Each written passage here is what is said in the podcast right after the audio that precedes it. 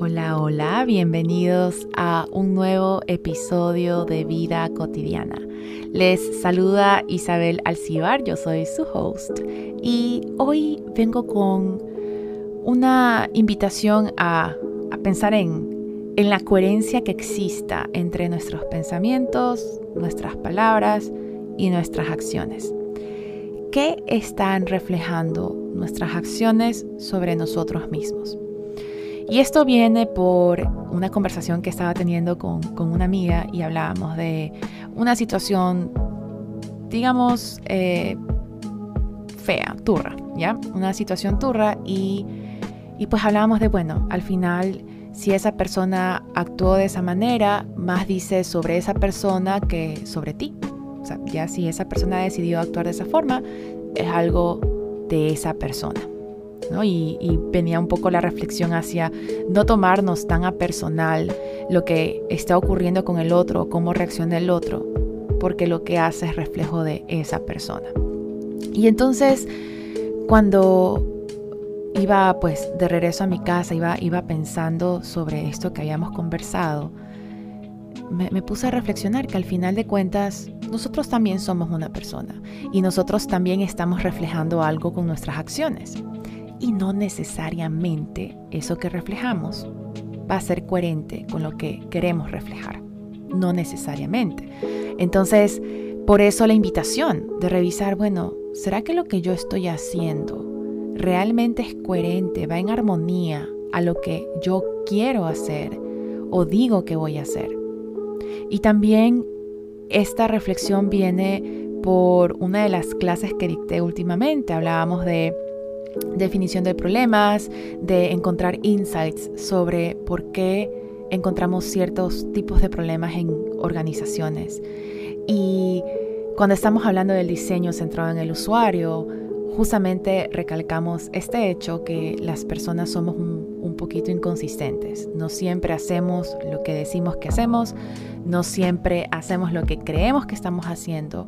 A veces no sabemos qué mismo necesitamos o las personas a veces creen que estamos haciendo algo y nosotros estamos haciendo otra cosa. Entonces, no siempre está en armonía nuestro pensamiento, nuestro sentir, nuestro decir y nuestro hacer. No siempre. Y entonces traer esa reflexión junto con, con, lo que hablaba con mi amiga hacia nosotros mismos. ¿Qué queremos reflejar? Y luego nuestras acciones están empatando eso.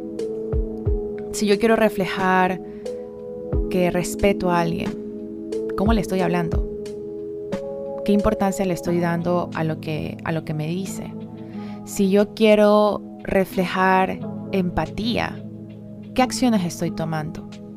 ¿Qué tanto estoy tomando en cuenta las necesidades, las emociones del otro? ¿Qué tanto las acepto, las respeto? ¿Qué tanto acompaño en un proceso? Porque suele ser más sencillo darnos cuenta de la inconsistencia en el otro, lo que reflejan sus acciones, y bueno, por eso viene el no tomárnoslos a personal, pero luego cuando estamos del otro lado, ¿Qué está pasando con nosotros? ¿Qué pasa dentro de nosotros? ¿Qué tan congruentes estamos siendo? Así que les dejo esa pregunta. ¿Qué están reflejando sus acciones de ustedes mismos? ¿Y esa, ese reflejo es algo que quieren? ¿O es algo que no va con lo que quieren? Y entonces, ¿qué podemos hacer para empezar a remediarlo? Un paso a la vez, un día a la vez me cuentan, me cuentan qué, qué opinan al respecto.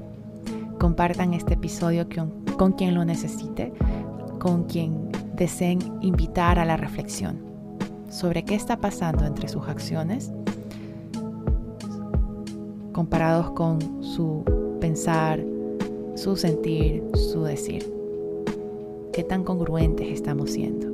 ¿Y cómo queremos, qué queremos reflejar? Y esto también nos ayuda cuando queremos elevar nuestra conciencia o queremos elevarnos hacia un nuevo nivel profesional, personal, etc. Ese nuevo nivel que quiero que refleje. Y entonces, ¿qué debería comenzar a hacer ahora para iniciar ese reflejo? Para moverme hacia aquel nivel al que quiero llegar. que reflejan sus acciones de ustedes mismos. Nos estamos escuchando. Bye bye.